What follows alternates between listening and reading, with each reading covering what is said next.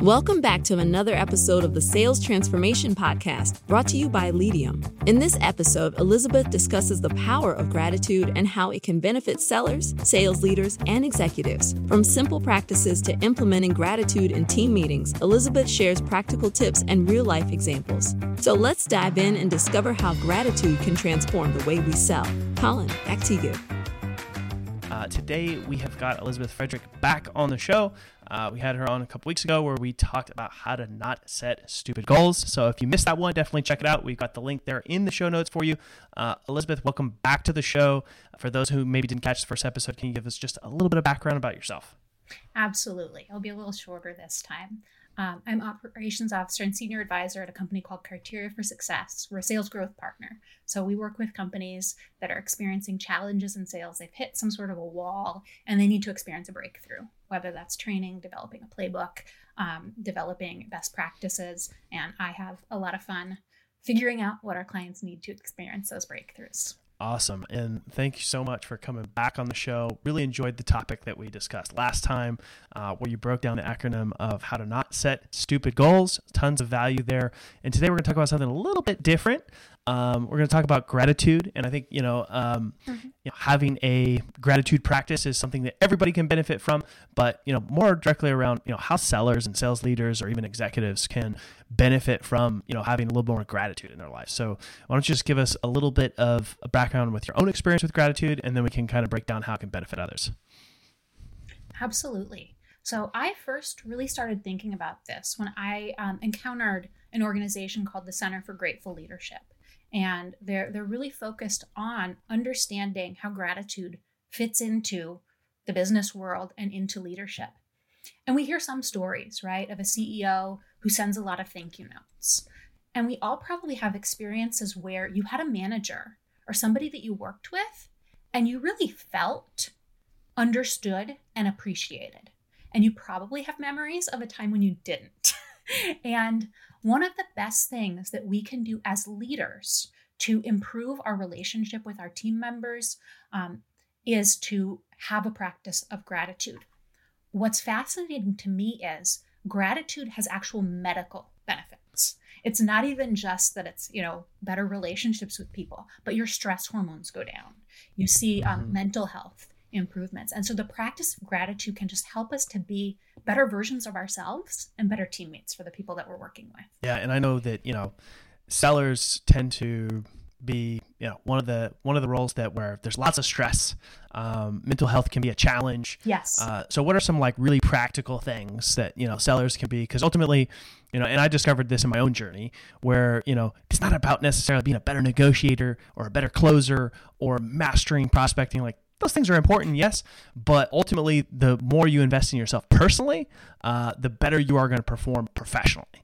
So, what are some tactical things that sellers or even sales leaders can do to have, you know, a gratitude practice that maybe doesn't feel too overwhelming, that is easy to, um, you know, put into practice, and what are some of the benefits they would see from that? Definitely. So I'll give kind of two categories of things that you might do. One is the absolute easiest, and the second is taking that to like the next level, but I promise it's not hard. The first thing is to have a practice of reflecting on gratitude. That literally means thinking about it. So you can do that in the moments of your day. Sometimes people, uh, I personally find when I wake up, I don't like to just like jump out of bed.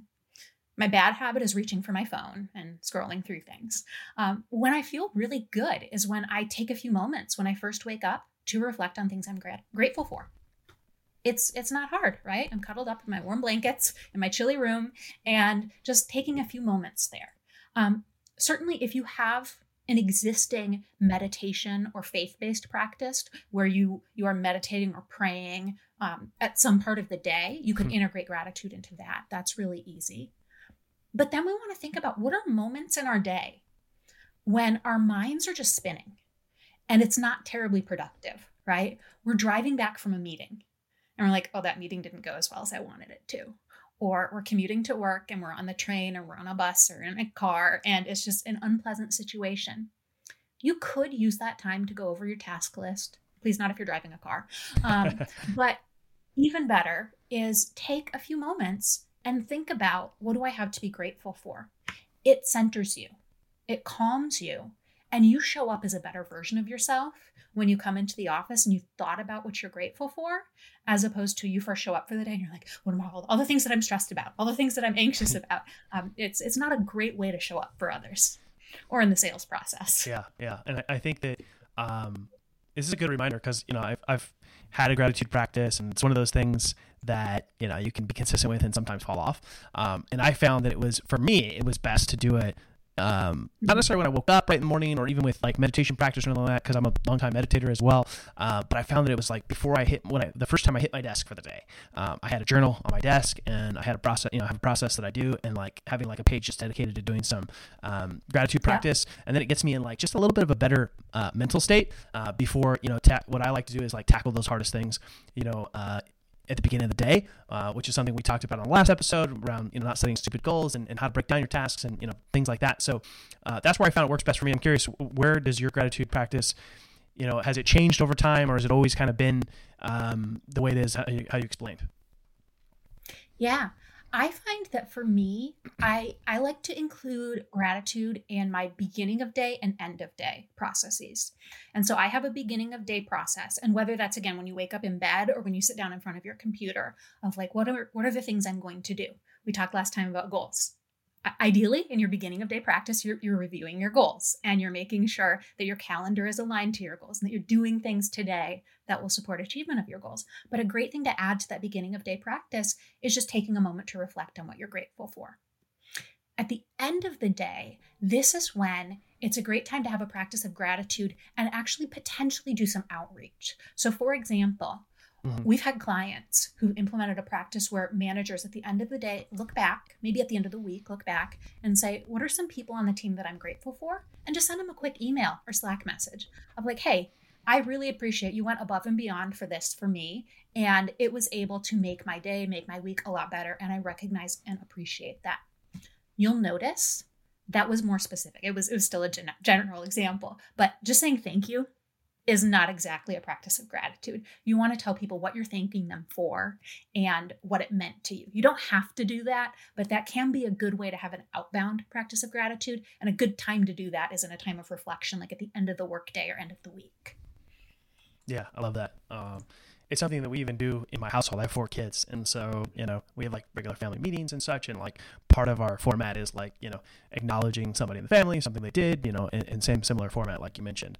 Um, and you know people people want to be appreciated, people want to be noticed, um, and those are things that you know can ultimately you know build better culture amongst your team. Uh, everybody can perform better because you know they're showing up as better ver- the best version of themselves and, and all of these benefits.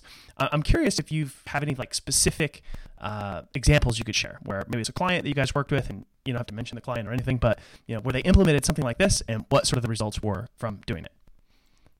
Absolutely. We had a client that was really struggling at a cultural level with um, silos and with lack of respect between teams there's often a perception among other teams in the organization that salespeople are spoiled, right? Salespeople just get to go out and talk to people and they get paid so much money and they get celebrated and they get gifts and other things. And salespeople are like, we are doing the hardest job in the organization. And all of you guys just get to sit back in your office and you get paid no matter what happens. And so there can be this this real disconnect.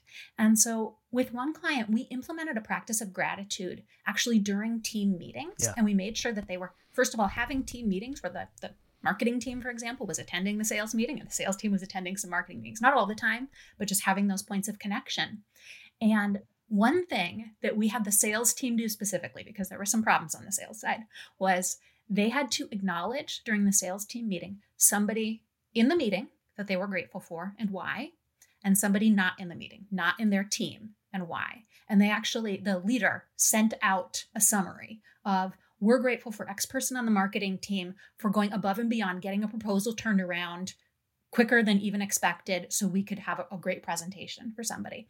And they really saw significant improvement in relationships just from having that practice. And it was very like scripted out like this is what we are doing this is why but um, it, it can also flow kind of naturally if you as a leader acknowledge people and and express your gratitude you're setting an example and you might find that people start doing that on their own or you can explicitly encourage them like in this situation Yes. Yeah, we had a glitch there.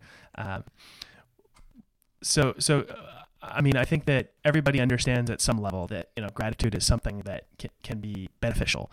Um, but for how do you integrate it into you know having consistency? Because like I said, even with my own self, you know, it's one of those things that I do for a while and then it can easily like drop yeah, off. Yeah, absolutely. Almost all of the research on gratitude and the stuff that shows the medical benefits and the social benefits and all these other benefits has been based on journaling. And you mentioned earlier, right? You had a gratitude journal. And certainly we can have habits and best practices. Things like, as you said, if you sit around a table for a family dinner, or if you sit around a table for a sales team meeting, or you sit around on Zoom for a sales team meeting, you can include in the agenda uh, a practice of gratitude, mm-hmm. right? Um, it's we think of it stereotypically as Thanksgiving. We sit down at the Thanksgiving table. It's everybody go around and share something you're grateful for. There's no reason we can only do that on Thanksgiving. There's no law somewhere that says that's a part of the Thanksgiving, you know, time and we can't do that other times. So maybe you don't do it every day, but maybe you do. Maybe you say every time we have the chance to get together for a family meal, we do that. Every time we get together as a team to have and we have more than X number of people, we're going to make sure to include that on the agenda. Um, the best way at an individual level to make sure you have a practice of gratitude is to have a gratitude journal where you have specific, maybe prompts that you're filling out. It could be as simple as every day, I'm going to write down three things I'm grateful for. That's amazing. If you do that, you've yeah. you've taken a big step. But if you want to go a little deeper, you can ask yourself specific questions. Things like, what's something that happened today or this week that I am grateful for? And really give yourself that prompt to look back and reflect, right? Then you might want to think about are there people I'm grateful for? Because I can be grateful for like beautiful weather, but then can I be grateful for, to Colin for asking me to be on the podcast, for giving me the chance to talk about things that I'm passionate about? And that's a different thing. And so something good, maybe people. This is a it's a little more complicated and difficult, but it's fun if you can think about it. Is there something in the future you're grateful for? It might be you have tickets to a concert of a band that you love. It might be that you're going on vacation and spending time with people that you love. It might be in a work context. We are about to launch a new product. And I am so grateful for all the people that have put everything together. And I'm really excited for this launch date that happens. And it's an incredibly optimistic and forward looking mindset if we're thinking of being grateful for things in the future. It's a little counterintuitive, but it's a lot of fun. Yeah, yeah. Uh, I, I think, you know, um, that it's not as difficult as people maybe think to just get started, right? And I think that, you mm-hmm. know, if you fall off, if you do it, like there is no there is no right or wrong way to have a gratitude practice. Yeah. Um, yeah. And, and I think it just gratitude. ties back to kind of what I mentioned earlier is like, if you want to be better in your professional role as a seller, as a sales leader, as a, you know, executive, um, showing up professionally as the best version of yourself is how you can do that. And by doing things like this, uh, is all going to contribute to that. And although it may not may or may not seem connected, it definitely is. So Elizabeth, definitely appreciate you you know talking about this topic. Gratitude is a new one that we have not talked about before. Uh, tons of benefits here you know for folks, and lo- love just how you broke things down, uh, making it super easy for people to get started. Uh, any final thoughts as we wrap things up, and then where's the best place for people to connect with you? Absolutely. Um, as I said, Easiest is reflecting on gratitude. And if you can just find moments in your day where you do that, I promise you are going to see professional benefits and personal benefits to that. So, really, really encourage people to find some point of your day where you can have a practice of gratitude, whatever works for you. Um, best way to find me, our website is criteriaforsuccess.com, all spelled out. And then we've recently launched a new app called Collavia. You can find more about that at collavia.com, C O L L A V I A.com. I'm super excited about that.